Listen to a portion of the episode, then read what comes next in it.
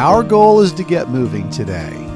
I'm Joe, and this is Getting Better Together. Day 17. The ladies were faster. Okay, so 59 minutes, 11 seconds for this same walk. That's three days in a row of sub 60 minutes.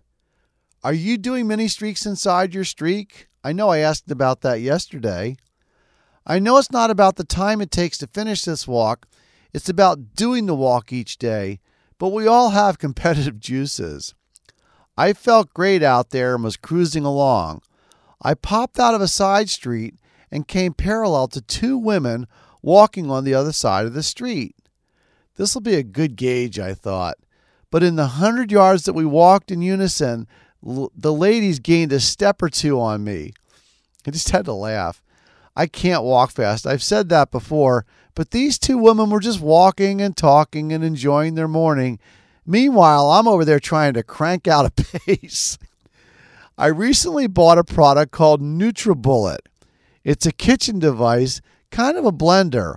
It's been fun because it's super easy to clean and I'm getting nutrients each day, things that were sporadic at best beforehand.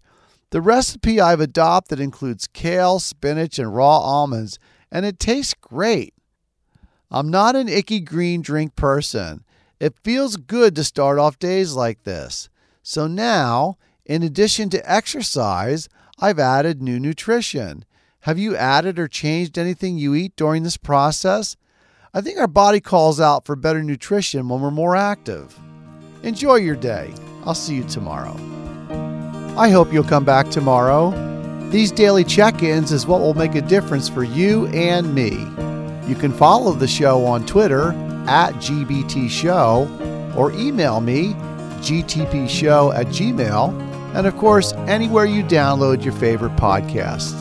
Until then, I'm Joe.